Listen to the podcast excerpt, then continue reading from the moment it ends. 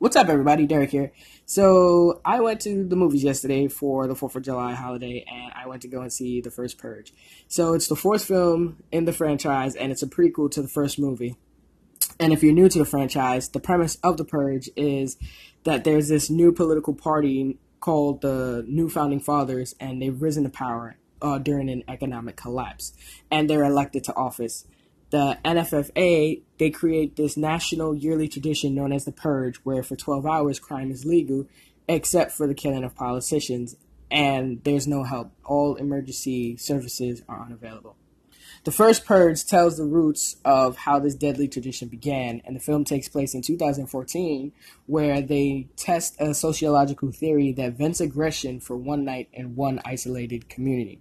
This is all to push the crime rate down below 1% for the remainder of the year. However, when the violence of the, the oppressors meets the raids of the marginalized, the contagion explodes from Staten Island, which is the trial area, and it spreads across the nation. Um, so within a small spoiler, you know, folks are having more p- parties uh, rather than committing crime. the NFL, the, NF, the NFFA uh, decides to take matters into its own, its own hands. So, like the other films, the first purge is politically charged, regurgitating what is happening in real life current events. To my recollection, uh, this was the first. Uh, this was the first film that was racially charged.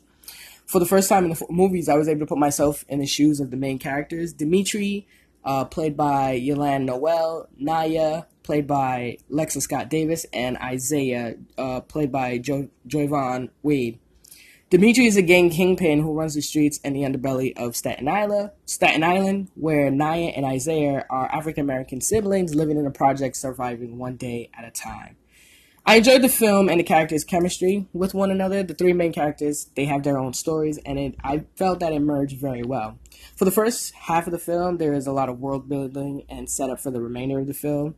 I would have liked to see more setup on the NFFA side to give us more reasons to hate the oppressors and give maybe give us certain characters to love and hate depending on how you view, view the film. Uh, the action was okay, but at some points I felt it was a little unrealistic. Certain parts I kept asking myself like how it how it fit within that character and how were they able to overcome how they were able to overcome that uh, the obstacle that they were in. But I pulled myself back, reminding myself, you know, not to set my expectations too high when it came to the, when it came to the franchise. I enjoyed the outcome of the ending and thought this movie had some great storytelling. If I had to rank the films, I would have to say the first Purge would be um, in the number one spot, and the second, uh, the this within the second spot, I would put the the first film, you know, of the fran uh, in the franchise. Oh my god, I'm so sorry. the first film, The Purge, in the number two spot. So another small spoiler. Um, however, it's already out there. Uh, the first purge sort of did like a you know an end credit scene uh, where they teased a 10, 10 episode event that's supposed to be coming in September to television. So the purge is getting a television series. So that's gonna be awesome. Um, you know, within those ten episodes, I hope that they tell different stories.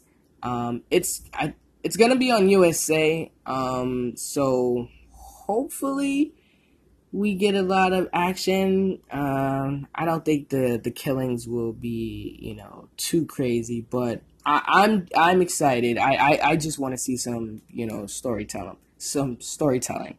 So yeah, but um, I don't know. I, uh, honestly, if you like the if you like the franchise, I would say go see it. If you're still on the fence about it, you know, can't beat a matinee price.